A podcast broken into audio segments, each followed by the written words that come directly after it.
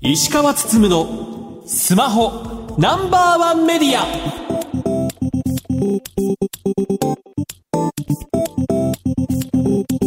皆さんこんばんは。石川つつむのスマホナンバーワンメディア。パーソナリティスマホ携帯ジャーナリストの石川つつむです。アシスタントの松代ゆうきですこの番組は最新情報から役に立つ情報までスマートフォンと携帯関連商品の幅広い情報を発信する番組です。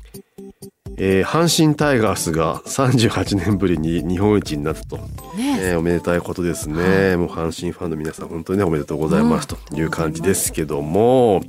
まあねなぜゆえにこの番組で、えー阪神の日本一を取り上げるかと言いますと、はいえー阪神タイガースに実はあの au 自分銀行がオフィシャルスポンサーとしてついていて、はいスポンサーということで、まあ優勝するからなんかね、記念セール的なものってよくあるじゃないですか。はいっていうので、au 自分銀行はセールではなくキャンペーンとして、1ヶ月もの円定期預金の金利が年3.8%、過去税引き前へアップするキャンペーンを展開するということで、38年ぶりということで、3.8%の金利が適用されると。で、税引き後年3.02%というふうになるということで、これね、あのまあ、50万円という制限はありますけども、まあ、これでね、1ヶ月ものとしてね、3.8%提供転嫁されるということなので、かなりね、うん円の普通預金なんてね、全然金利がつかない中、まあ、こういったね、キャンペーンもあるのかというところでね、若干こうね、SNS が湧き立ってるという感じだったりもします。でね、実はもう一つ日曜日、チャンピオンになったというような話がありまして、スーパー GT と呼ばれる国内まあ最高峰のレースにおいて、au がスポンサーしている au トムスというチーム36号車が、まあ、シリーズチャンピオンを取ったということで、まあ、こちらもね、喜ばしいかなと。私実際に先日、モテギのサーキットで、まあ、見てたんですけども、雨のレース若干雨が降ったりとかして、トップ走ってるね、チームがコースアウトしたりなんかして、最後はね、優勝してチャンピオンを獲得するという感じだったので、まあ、非常にね、感動的なレースだったかなというところで、今回そのシリーズチャンピオンを取ったということで au 自身もねキャンペーンやるということでやったりもするのでやはりね各キャリアいろいろとスポンサーしたりもしますし、まあ野球で言えばね、楽天もそうですし、ソフトバンクもやったりもしますしと。で、結構、えドコモに関してはラグビーとかね、その辺一生懸命やったりもするので、まあこういったね、いろいろスポーツ盛り上がってくると、キャリアもね、なんかやって、結果として盛り上がってくるという状況なので、こういったスポーツシーズン、まあね、秋になってね、終わりを迎えてますけども、まあ来年に向けてね、また盛り上がってくれるといいのかなというふうにも思ってます。さて石川さん今週の特集ですがシャープのアコース先生とお得します。それでは今週も30分間お付き合いください。番組のツイッターハッシュタグは SPNO1 です。皆様からのつぶやきお待ちしています。石川つつむのスマホナンバーワンメディア。この番組は非鉄金属の総合ソリューションプロバイダーアルコニックス日本経済新聞社の提供でお送りします。お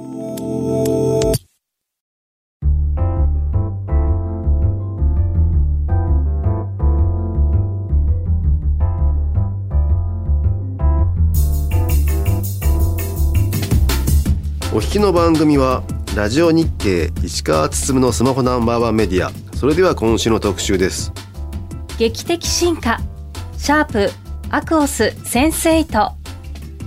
シャープはアクオスセンスシリーズの最新モデル。アクオスセンス8を11月9日よりキャリア向けに発売します。外観はアクオスセンス7を踏襲しながらも性能は大幅に向上。気軽に長く使えるスマートフォンになっています。本日はシャープ株式会社より通信事業本部パーソナル通信事業部商品企画部課長の清水博之さんにお越しいただきこのスマートフォンの魅力についてたっぷり伺いたいと思います清水さんよろしくお願いしますよろしくお願いします。よろしくお願いします。7月のアコース R8 に続きアコースセンスもシリーズを重ねて今回も8世代目という形になりました。まず、まあ、今年もあと2ヶ月ほどになりましたけども、アコースにとって2023年どんな年でしたかね？まあ一言で言うとグローバル化が進んだ1年だったかなっていうふうに思います。まあ、2つの観点でそういうふうに思いまして、はいまあ、1つはそのアクオス自身あの私たち自身がグローバルに本格的に挑戦していくという年になったというふうに思います。あのハイエンドのアクオス R8 Pro ですとか R8 も先日あの台湾での発表会といったのもさせていただきましたし、まあ、今回ご紹介させていただくアクオスセンス8についても先月の発表会時点でですねあの日本に加えて台湾インドネシアでも発売しますとい。ったことをまあ公表させていただきましたと。グローバルへの挑戦というのが1点目とでもう1個の観点は日本のスマホ市場自体もこうグローバル化しているかなというふうに感じまして、やはりその、まあ、海外メーカーさんの参入っていうのは別に今年に始まったことじゃないんですけれども、まあ、よりこう、どんどん注力されているなというふうに思いますし、そこのスマホでのこう競争環境というんですかね、が、こう、グローバルの市場に近くなってきてるなというふうにこう感じてます。あのまあコース、ね、それでまあ海外展開していくという感じですけども、はいなぜ台湾とインドネシアという2つの国なんですかね？まあ、ポジティブなところで考えますと、そのシャープのあのブランドがかなり知っていただいてる、前向きに受け止められているっていう、そういう地域であるというふうに考えてまして、まずは、こう足がかりとして、この台湾とインドネシアっていう、まあ、二つの地域に注力するといった戦略をとってうんいます。実際発表して反響ってどうでしたか？日本での発表に関する反響ですけれども、想定以上にこうポジティブな反応いただいているというふうに受け止めてます。で、一番面白かったのが、ソーシャルメディアとかでですね、こういうのでいいんだよのゴンゲみたいに言っていただいてて、まあ、ゴンゲってあの、まあ、象徴というか、まあ、はいそういった意味で言っていただいてると思うんですけれども、価格、性能って言ったところの、まあ、バランスがこう一番いいとこついてるというふうにこう感じて、そう言っていただいたのかなというふうに思ってますし、で、もう一個はカラーですね、色。そのカラーバリエーションについてもかなりこう、好評だなというふうに思ってます。今までアクオス線シリーズってあの、ライトカッパーっていうですね、はい。色をコンセプトカラーとして、もう4、5年ぐらい続けているんですがはい、あの、これに加えてセンス8では、ペールグリーンっていう上品な感じの爽やかな緑はいを追加していまして、うんまあ、このカラー割りがかなり好評だなというのは思ってます。海外ではどうでしたか？海外でも同じように、まあ、まず色がいいと。で、あと持ってすごい軽いと。で、あとはまあ海外でご紹介するときに、これすごい丈夫なんですよって言っても目の前で落としたりするんですけど、はいはいはいそれが結構こう驚きを持ってこう、あ、すごいねっていうふうに言っていただいたりしてます。まあ実際今回のまあコースセンス8ですけども簡単に特徴を教えてください。はい。特徴としては、これも一言で言うと、気軽にがっつり使えるスマートフォンというふうに、まあ、コンセプトを立てています。まあ、今までこの我々スタンダードクラスっていうふうに呼んでますけれども、このクラスのスマートフォン選ばれる方っていうのは、数年前はあんまりこうスマートフォン使わないから、そんなに高いのじゃなくていいよっていう方が多かったと思うんですね。で、そういった方が、まあ、数年使い続けてて、自分なりのこう使い方っていったところが見つかって、もっとこう楽しく、がっつり使いたいというふうにお思いになっていると。そういうニーズがこう変わってきていると思ってます。なので、まあ、処理性能もそうですし、電池もそうですし、カメラ性能もどんどんこう求められるレベルが上がってきています。で、そうすると、すぐにこう、さっとポケットから出して、すぐに使ってすぐにしまいたいみたいな。そういう気軽に使うっていう、そういうニーズも高まってきているというふうに考えまして、そこに紐づいた、まあ、とにかく手軽に使えるカメラっていうのと、がっつり使える電池持ち。で、それでいって、軽くて丈夫と。まあ、そういったのが特徴ですね。結構だから年々センスって求められるハードルって上がってますよね。そうですね。おっしゃる通りですね。で簡単にもう何でもかんでもハイエンドの部品乗せればいいっていう感じでもないじゃないですかね非常にそのセンスってバランス感覚が求められているような気がするんですけど、はいやっぱり今年もそれって難しかった感じですか？そうですね。まあそのコンセプトはもうそのど真ん中って言ったところはぶらしてないので、はい。その今言ったお客様が求められてる今年はここを進化させないとど真ん中とは言えないねって言ったところを見つけて、そこにつながるところにはお金をかけますし、そうじゃないところはもう思い切ってパサッと切るといった、まあ、毎年そうやってるんですけども、うん。そこが今回はカメラと電池持ちとそういったところになってます。でまずその中でもカメラというところですけども、はい。カメラはどんな特徴があるんですかね？はい、この1個前のアコースセン7の時も、はい。そのクラスを超えたカメラっていうふうにうん。言っていましたし、はい。そういうふうに受け止めていただいてたんですけれども、はい。まあそれをこのコンセプトであるもっと手軽に気軽に使えるといったようなものを目指して進化をさせてます。と具体的に言いますと、まあ、大きな進化ポイントはあの OIS っていう機能ですね、光学式手ブレ補正のことなんですけれども、はい。これに対応していますので、うん。さっき言いましたようにこうポケットからさっと出してで片手で撮るといったような時でもこうブレずにクリアな写真が撮れるというふうになってます。で他にあのハードウェア面で言いますとイメージセンサー。これがあの1.55分の1っていう非常に大きなサイズですし、うん。オートフォーカスについてももう全部の画素にそのオートフォーカスの機能があるというものなので、まあ、暗いところでもすぐにピントが合うと。でさらにまあ今回あのズームについても良くなっています。光学ズームっていう言い方すると思うんですけども、まあ、光学2倍相当のですね、まあ、性能を持ったズームになってます。まあ、これはちょっと難しい話ですけれども、センサーの内部でですね、1倍の時は4つの画素を1つに束ねた高感度モードで撮る。で、2倍にする時はそれをもっと高精細で撮れるようなモードに切り替えるみたいな、いうことをこう自動的に切り替えることでですね、ズームのカメラを追加しなくても、ズームでも非常に高精細に撮れると。そういった進化をしています。もう一個あの、ソフトウェアについてもすごい進化をしていまして、画質エンジンと我々が呼んでますけれども、あの、 ProPix っていう名前でですね、画質エンジンを積んでます。これが今回プロフィックス5と非常に進化をしてます。ハイエンドの R シリーズでは、ライカさんと協業して画質調整をしてるんですが、その技術を応用した内容をこのスタンダードのセンスシリーズにも入れています。で今回はローデータっていうような、はいあの圧縮してないデータを使って合成する HDR とそういったものにも進化をしていますので、人を撮った時のあの肌の質感ですとかあと髪の毛の一本一本の表現といったところもよりディテールも表現できるようになっているというのがカメラの進化ポイントかなというふうに思います。結構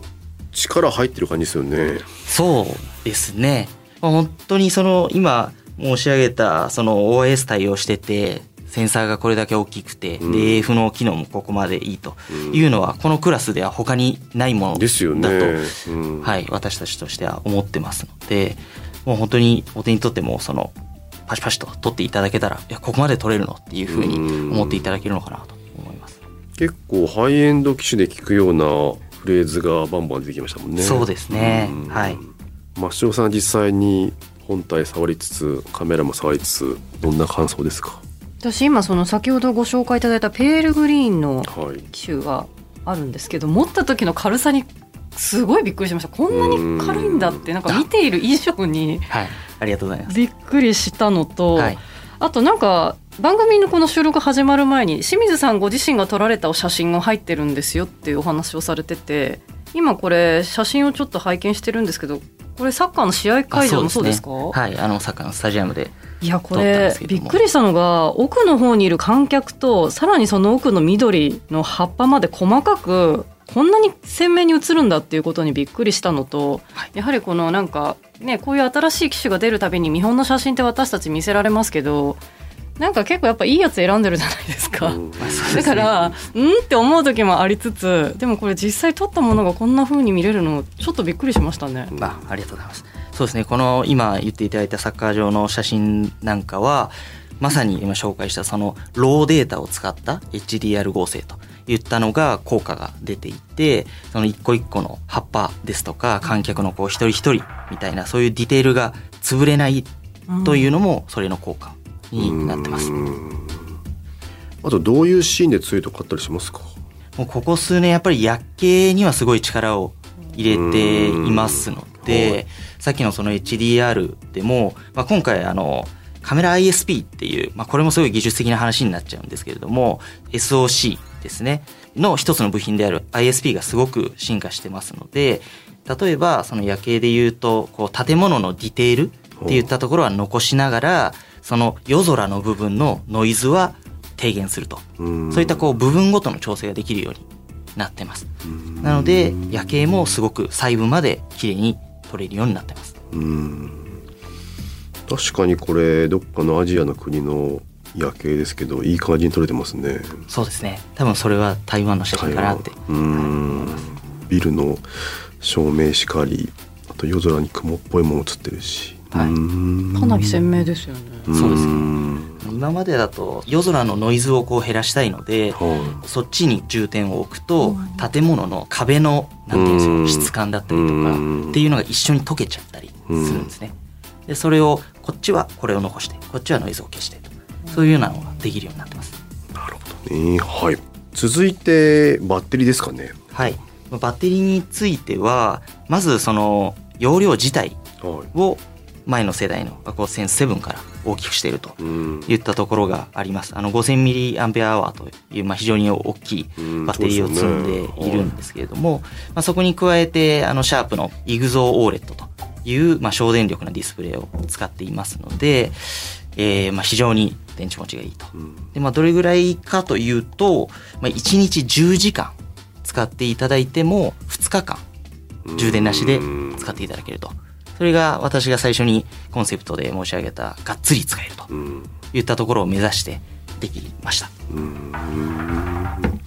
っぱりまあその2つというかバッテリーを大きくしつつ省電力で突き詰めていくっていうのが今の王道パターンなんですかね。そうですね。先ほどあの SOC っていうお話しましたけれども、まあ、今回スナップドラゴン 6Gen1 というですね、まあ一番新しい世代のものを使ってます。で、前の世代のこれがスナップドラゴン695っていうまあ型番のものだったんですけれども、それと比べて製造プロセスルールですね。これがその6ナノメーターから4ナノメーターともうかなり技術的な話です。けども、よりこう電力効率に優れたものになってますので、それもこの電池持ちが良くなる一個の理由になってます。なるほどね。まあその違いもあるという感じなんですね。これあれですよね。結構質感もいいっすよね。あ、そうですね。まあ、ずーっとこれも何年でしょう、4、5年このアルミのうんまあ、バスタブ構造とはい私たち呼んでますが、もうその一体成形のですね構造になってますので、まあ、質感もいいですしその丈夫ささっきその落としてうんぬんって言ったところも言ってましたけども、まあ綺麗で丈夫でそれでいて軽いという松代さん言っていただいた多分この金属の塊なのにあこんなに軽いんだっていうそういうギャップがその軽いなっていう印象にもつながってるのかなとそいううふうに思います。ね。で認証に関しては電源一体になりつつ指紋とマスク対応の顔認証という感じですかね。そうですね。うんはい。あの、前の世代のセンス7では、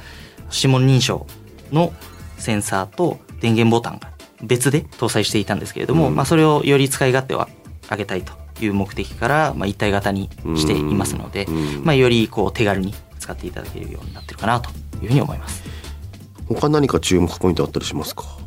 あとは、まあ、サクサクさというか処理性能というか、はい。そういう部分ですけれども、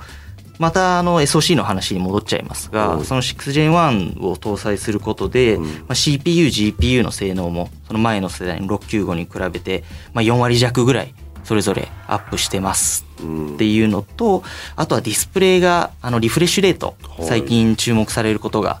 多くなってますが、はい。こちらも 90Hz に対応して、ゲームとかではですね、黒フレームをこうそれぞれの90枚それぞれに挿入することで、うんまあ 180Hz 相当。そういう動きもできますので、うんまあ、かなり滑らかでサクサク使えるという、まあ、基礎体力も上がってるのかなというふうに考えてます。うん結構ゲームやりたいっていうニーズも応えられるっていう感じなんですかね。そうですね。まあ大画面を好まれるかコンパクトを選ばれるかと、そういった好みもありますけれども、まあこの両手でこう横画面でうんがっちりこうホールドして指が届きやすいみたいな、そういった利点もありますので、うんまあ今のその GPU 性能のアップといったところと合わせて、まあゲームをしたいといった方にも選択肢の一つになるのかなというふうに思います。その SOC で言うとまあねハイエンドだとスナップドラゴン 8Gen2 とか、まあ、はい。この間3が発表になりましたけど、はい。コーセンス8乗ってるのがえースナップドラゴン 6J1 という感じですけどこの違いって一般的にはどう見たらいいんですかね？うん、そうですね。まあ結構難しいですけど、まあ今申し上げたあの GPU はいですね。GPU の性能っていうのは一つ大きく違うところ。まあその分値段が違うところというふうに私たちは捉えています。で、GPU って何の時に使うのっていうとやっぱりゲームです。なので、その 3D のゲームを最高の画質でうん解像度も最高といった形で楽しみたい方はその8シリーズの機種を選んでいただくというのがおすすめかなというふうに思います。今回は5キャリアからの発売という感じなんですかね。はい。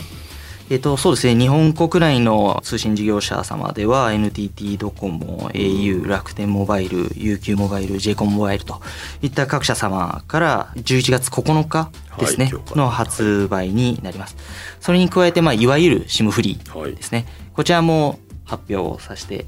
いただいてまして、はいまあ、発売日は11月の17日以降に、まあ、順次発売というふうにさせていただく予定です。で、こちらの、まあ、価格も発表の時に一緒にお伝えしているんですけれども、まあ、目安としては税込みで5万円台後半といったところを想定しています。結構攻めた値段ですね。そうですね。この使い勝手で5万円台って昨今いろんなものも値上がりされさらにねスマートフォンはさらにそこがこうねもりもりになっている中っていう、シャープ的には頑張った値付けですね。はい。過去をこう見るとそのセンスシリーズの価格っていうのもちょっと高くなってるよねっていうふうに思われる方もいらっしゃると思いますし、それは事実なんですけれども、まあ、やはりこの経済環境なんでしょう、為替ですとか、そういったところを考えるともうその材料が1.4倍の値段になっていたりですとか、そういった中でですね、あの、私たちの開発陣がですね、一個一個こうコストダウンを頑張って頑張って頑張って頑張ってといったところで、この価格でご提供したいなというふうにしております。説明会でもちょっと触れられてましたけどもだいぶねこのクラススタンダードといいますかこういった層に関しては、はい。えーまあ、中国メーカーですとかあと日本ではこうねプラットフォームを提供するメーカーが かなり頑張ったりもしますけどそんな中こうアクオスとしてはどういう立ち位置を狙っていくとかってあったりしますか？まず、そのアクオスのブランド全体としてのこう狙いみたいなところからお話した方がいいのかもなというふうに思うんですけれども、やはりこのアクオスって今まで初めてそんなことやってくるんだみたいな、そのうん。スマホに1インチのカメラ乗っけてきたりですとか、実はこう今話題になってるこうリフレッシュレートが高いディスプレイのリフレッシュレートですね、についてもも高いものをやってきたのは、あの、シャーププだったりっていう歴史があるんですね。なので、やはりこう、ハイエンドの R シリーズでは、そういったこう、スマホの可能性をもっともっとこう、広げていくような、こう、新しい体験っていうのをこう、提供し続けたいっていうふうに思っています。で、このスタンダードの1000シリーズでは、もう本当に今回言っていただいたような、こういうのでいいんだよっていう、本当にスマホのど真ん中みたいなところを目指してますので、今回お話ししたようなこう取捨選択って言ったところをしっかりしながら、今年はこれがど真ん中だと思いますと言ったのをこう提供し続けるという、それのためにはやっぱりお客様の求めてるものをしっかりと見続けるって言ったのが私たちができることかなっていうふうに思ってます。で、最後にベーシックラインとしてウィッシュシリーズっていうのはい。もあるんですけれども、はい。こちらについてはこう、そのスマートフォンの楽しさ、便利さっていうのをできるだけみんなにお届けしたいということで、例えば、ガラケーからの買い替えのお客様ですとか、あとは初めてスマホを買う、まあ、小学生、中学生みたいな方のファーストスマホとして、このウィッシュっていうのを、まあ、一番いいですよというものにできるようにですね、そういったこう、シリーズそれぞれのこう役割を持って、選び続けていただけるように、はい、考えてます。まあもうすでに今年も11月でもうあとね2ヶ月したらもう2024年っていう感じですけど、はい。来年シャープはこう攻めるとかってあったりしますか？なかなか言え,、るものはないと思いますけど。まあ本当に今あの申し上げたそれぞれの役割ですね、って言ったところをしっかりと形にして、でそのお客様のこう日常のちょっとしたお困りみたいな気づいてなかったお困りごとみたいなのを解決していく。っうん。て言ったようなそんなブランドになっていきたいなというふうに思ってます。うんわかりました。まあ、さん今までの話聞いて何か感想ありますか？バッテリー持ちやカメラ性能？あと堅牢性とか軽さっていうそういうものを考えた時にこうスマホを使う上で欲しいものが完全に網羅されてるなっていうふうに思ってでしかも価格を聞いてびっくりしたのもありますけどなんだこんな近くにあるわっていう、うん ちょっと感覚になりました。はいうん、ですよね。やっぱりだいぶなんか価格を聞いてまた印象が変わってきたなっていうのはね、非常に感じましたね。ありがとうございます。最後にリスナーに向けて何かメッセージがあればお願いします。はい。まあ、今、あの、ご紹介しましたように、本当に気軽に使えて、で、がっつり使えると。そういったスマートフォンになってます。店頭行って持っていただければ、あ、こんな軽いんかという風なのも驚きを持っていただけるかなというふうに思いますので、まあ、ぜひ一度お手に取ってですね、この綺麗な色も見ていただけると嬉しいです。よろしくお願いします。はい。本日はどうもありがとうございました。ありがとうございまありした。がとうございました。本日のゲストは、シャープの清水博之さんでした。以上特集、劇的進化、シャープ、アクオスセンスエイトでした。